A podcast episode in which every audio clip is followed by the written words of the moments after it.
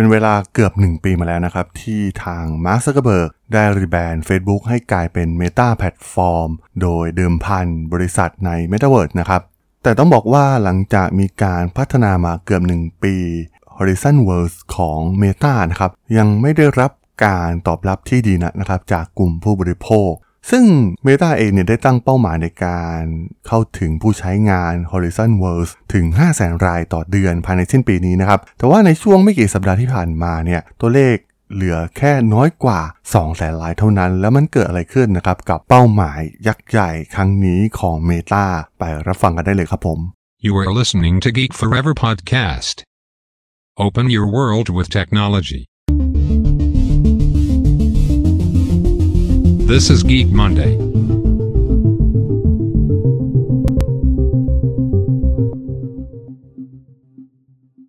สวัสดีครับ ผมดล ธราดล จากด.ดล็อกนะครับ และนี่คือรายการ Geek Monday นะครับ วันนี้จะมาพูดถึงเรื่องราวของ Horizon Worlds ของ Meta กันนะครับ หลังจากที่เปิดตัวมาเกือบหนึ่งปีได้รับการวิจารณ์เป็นอย่างมากนะครับ กับการเดิมพันอนาคตของบริษัทในแพลตฟอร์มใหม่แห่งนี้นะครับ ซึ่ง ข้อมูลที่มีการเปิดเผยออกมาเนี่ยพบว่าผู้ที่เข้ามาใช้งาน Horizon ส่วนใหญ่เนี่ยมักจะไม่กลับมาที่แอปหลังจากเดือนแรกนะครับ แล้วก็ฐานผู้ใช้ลดลงต่อเนื่องตั้งแต่ฤดูใบไม้ผลิซึ่งเมื่อมีการเทียบกับผลิตภัณฑ์โซเชียลมีเดียของ Meta นะครับไม่ว่าจะเป็น Facebook Instagram และ WhatsApp นะครับซึ่งมีผู้ใช้งานต่อเดือนมากกว่า 3,500 ล้านรายนะครับ มันแทบจะเท่ากับครึ่งหนึ่งของประชากรโลกของเราเลยด้วยซ้ำนะครับ แต่ว่าตัวเลขใน Horizon เนี่ยต้องเรียกได้ว่ามันน้อยนิดมาก ๆ นะครับ หากมองไปที่อนาคตจริง ๆ Horizon เองเนี่ยได้ออกแบบเป็นพื้นที่เสมือนจริงนะครับ เพื่อให้ผู้ใช้เข้ามาโต้ตอบ ซึ่งผู้ใช้สามารถสร้างอวตารนะครับเข้ามาทำกิจกรรมต่างๆ ภายในโลกแห่งนี้ได้ ซื้อของปาร์ตี้ทำงานนะครับ รวมถึงการเล่นเกม แต่ตามสถิติที่ออกมานะครับมีเพียง 9%ของโลกเสมือนแห่งนี้นะครับที่มีผู้เข้าชมอย่างน้อย 50 คน พื้นที่ส่วนใหญ่เนี่ยแทบจะไม่มีคนเข้าไปใช้งานเลยด้วยซ้ำนะครับ มันเรียกได้ว่ามันกลายเป็นโลกที่ว่างเปล่าและน่าเศร้ามากๆนะครับ ซึ่งมันเป็นข้อมูลที่ถูกเปิดเผยมาจากเอกสารฉบับหนึ่งนะครับ ที่สรุปความพยายามของบริษัทในการรวบรวมผู้ใช้ไปยังสถานที่ที่พวกเขาจะได้พบปะกับ ผู้อื่น แต่ว่ามันกลับกลายเป็นว่าเป็นโลกที่ร้างเอามากๆ ซึ่งด้วยข้อจำกัดหลาย ๆ อย่างนะครับ การเข้าถึง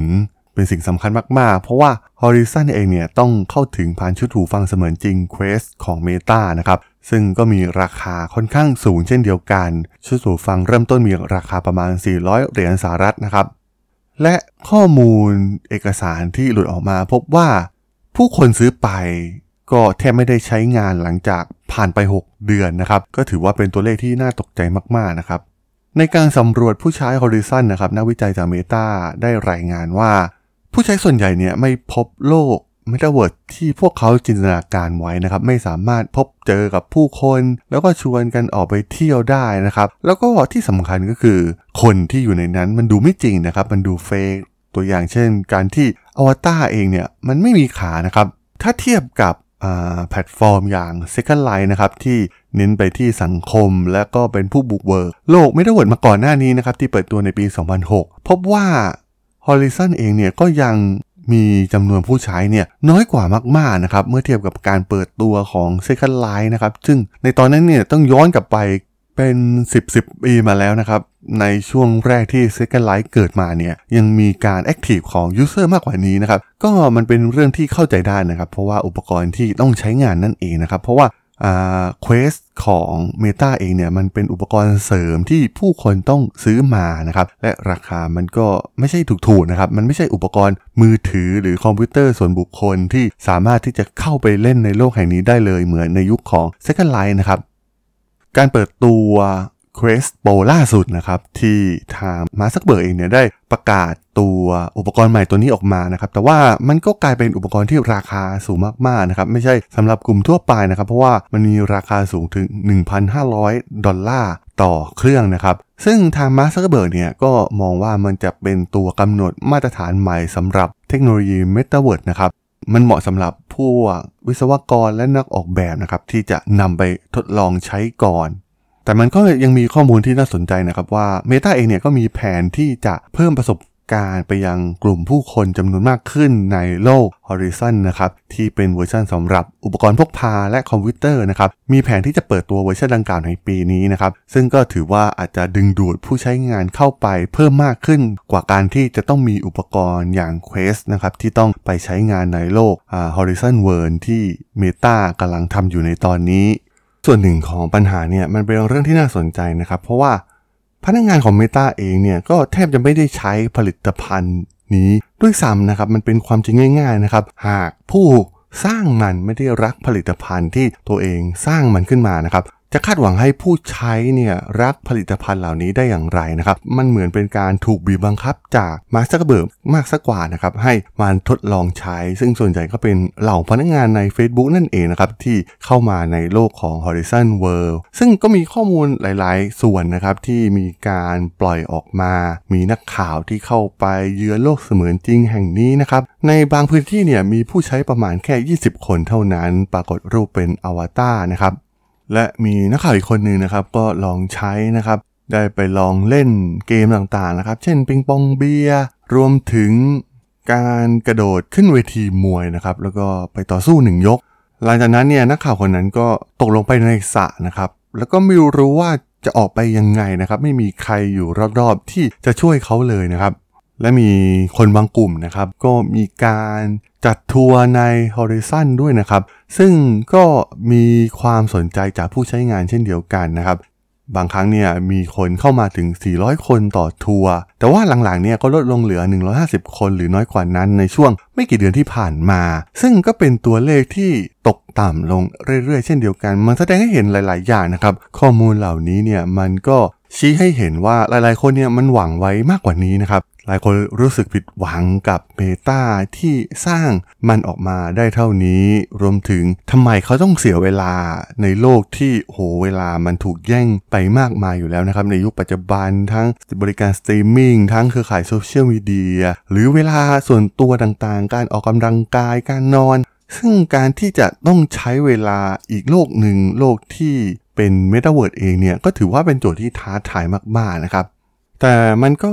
ไม่ใช่ว่ามีแต่มุมมองด้านลบนะครับ มันก็มีมุมมองด้านบวกบ้างนะครับ ตัวอย่างเช่น อาชาร์นะครับนักออกแบบกราฟิกวัย 39 ปีเนี่ยได้สร้างโลกใน Metaverse 18 แห่งตั้งแต่เดือนมกราคมที่ผ่านมานะครับ เขาได้รับแรงบันดาลใจจากภาพยนตร์ที่เขาชื่นชอบ นั่นก็คือ Spider-Verse นะครับ สามารถดึงดูดผู้เข้าชมได้ประมาณ 20,000 คน ตั้งแต่เขาเริ่มสร้างมันในเดือนพฤษภาคม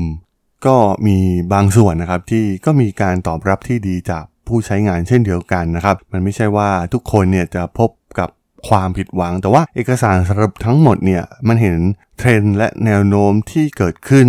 อย่างชัดเจนมากๆนะครับว่าตัวเลขเหล่านี้เนี่ยมันไม่ใช่สิ่งที่ทางเมตาคาดหวังไว้นะครับ พวกเขาคาดหวังให้ผู้คนเนี่ยเข้าไปประมาณ 5 0 0แสนรายต่อเดือนในช่วงปีนี้นะครับ แต่ว่าตัวเลขมันลดลงลดลงเรื่อยๆ จนอยู่ในระดับ 2 0 0 0 0 0 คนนะครับ และส่วนใหญ่ในนั้นเนี่ยก็ยังมีพนักงานที่ถูกบังคับ เข้าไปใช้งานในโลกแห่งนี้อีกด้วยนะครับ แต่ท้ายที่สุดเนี่ยเราก็ยังไม่สามารถที่จะตัดสินโลกอนาคต ที่จะเกิดขึ้นแห่งนี้นะครับ เพราะว่ามันก็กลายเป็นเทรนที่ถือว่าน่าสนใจนะครับ ตอนนี้เนี่ยมันอาจจะยังไม่เข้าสู่กลุ่มแมสที่เข้ามาใช้งานกันแบบเครือข่ายโซเชียลมีเดียอย่างที่ Facebook หรือ Instagram ประสบความสำเร็จมาก่อนนะครับ ซึ่งกลุ่มคนแรกๆที่เข้าไปเนี่ยอาจจะมีการบอกต่อนะครับ แต่หากกลุ่มคนแรกๆเนี่ยไม่ได้รับประสบการณ์ที่พวกเขาคาดหวังเนี่ยมันก็ยากนะครับที่กลยุทธ์แบบปากต่อปากเนี่ยมันจะเหมือนกับหลายๆ บริการที่เกิดขึ้นแล้วก็ปังขึ้นมานะครับส่วนตัวผมเองเนี่ยก็มองว่ามันเป็นสิ่งสำคัญมากๆ ก็คือเรื่องการแย่งเวลานั่นเองนะครับเมตาจะทำอย่างไรนะครับที่ให้คนยอมเสียเวลาที่มันน้อยนิดในโลกปัจจุบันอยู่แล้วนะครับ เพื่อยอมสละเวลาเหล่านี้เนี่ยเข้าไปสู่โลกใหม่แห่งนี้ เพื่อให้พวกเขาสามารถสร้างรายได้แบบเดียวกับที่พวกเขาทำได้สำเร็จในโลกของเครือข่ายโซเชียลมีเดียนั่นเองครับผมสำหรับเรื่องราวของ Horizon World ของ Meta ใน EP นี้เนี่ยผมก็ต้องขอจบไว้เพียงเท่านี้ก่อนนะครับสำหรับเพื่อนๆที่สนใจเรื่องราวทางธุรกิจเทคโนโลยีและวิทยาศาสตร์ใหม่ๆ ที่มีความน่าสนใจก็สามารถติดตามมาได้นะครับ ทางช่อง Geek Forever Podcast ตอนนี้ก็มีอยู่ในแพลตฟอร์มหลักๆ ทั้ง Podbean Apple Podcast Google Podcast Spotify YouTube แล้วก็จะมีการอัปโหลดลงแพลตฟอร์ม Blockdit ในทุกๆ ตอนอยู่แล้วด้วยนะครับ ถ้ายังไงก็ฝากกด Follow ฝากกด Subscribe กันด้วยนะครับ แล้วก็ยังมีช่องทางหนึ่งในส่วนของ Line แอดที่ a t r a d o n t h a R A D H O L สามารถแอดเข้ามาพูดคุยกันได้นะครับ ผมก็จะส่งสาระดีๆ พอดแคสต์ดีๆ ให้ท่านเป็นประจำอยู่แล้วด้วยนะครับ ถ้าอย่างไงก็ ฝากติดตามทางช่องทางต่างๆ กันด้วยนะครับสำหรับใน EP นี้เนี่ยผมต้องขอลากันไปก่อนนะครับ เจอกันใหม่ใน EP หน้านะครับผม สวัสดีครับ